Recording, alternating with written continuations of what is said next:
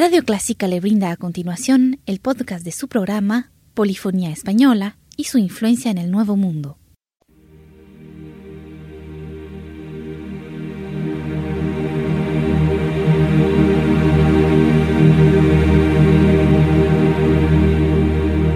Sintoniza Clásica 103.3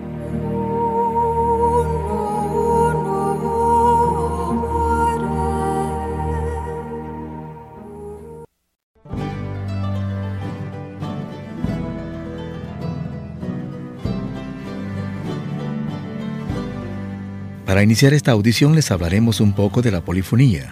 Desde fines del siglo XIV la música polifónica vocal se ejecuta por capillas, grupo de cantores dirigidos por un maestro afines a las catedrales. Las voces altas correspondían a niños y las bajas a los adultos. Pronto se añadiría un organista para lo cotidiano, otro para solemnidades y ministriles. Solo en el último tercio del siglo IV encontramos testimonios claros de música polifónica genuinamente peninsular.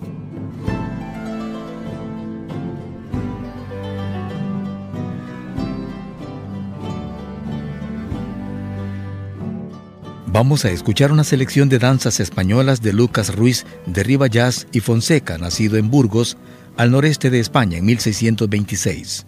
Que disfrute de las siguientes danzas españolas.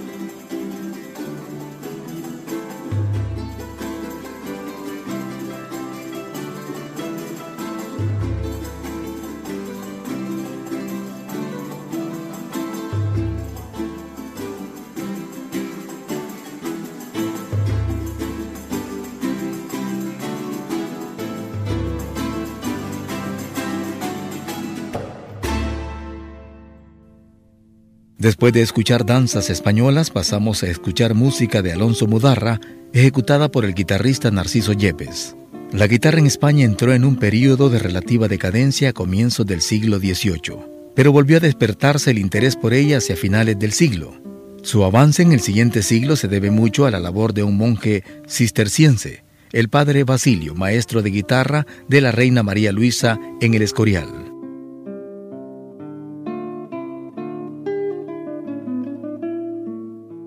Aquí está para ustedes de Alonso de Mudarra, nacido en 1510, fantasía que contrahace el arpa en la manera de Ludovico, con el guitarrista Narciso Yepes.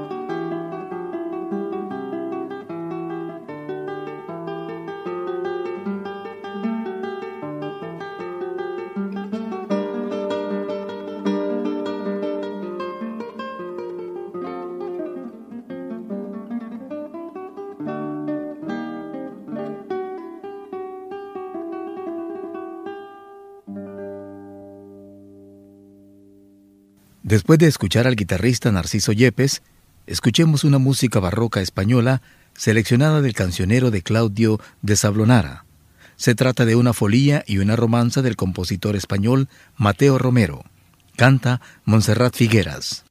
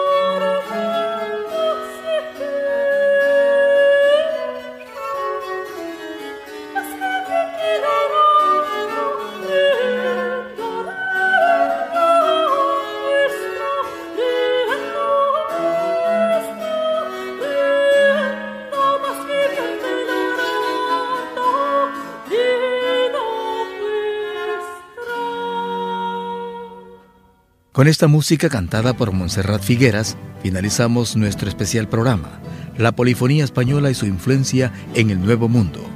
Ha sido un aporte del Centro Cultural de España. Gracias por su atención.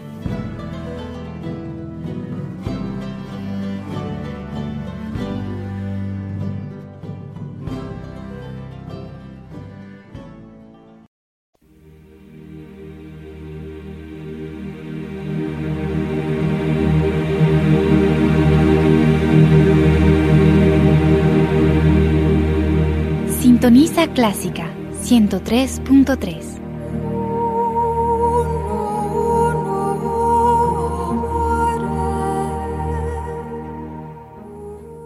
Radio Clásica le brinda a continuación el podcast de su programa Polifonía Española y su influencia en el Nuevo Mundo.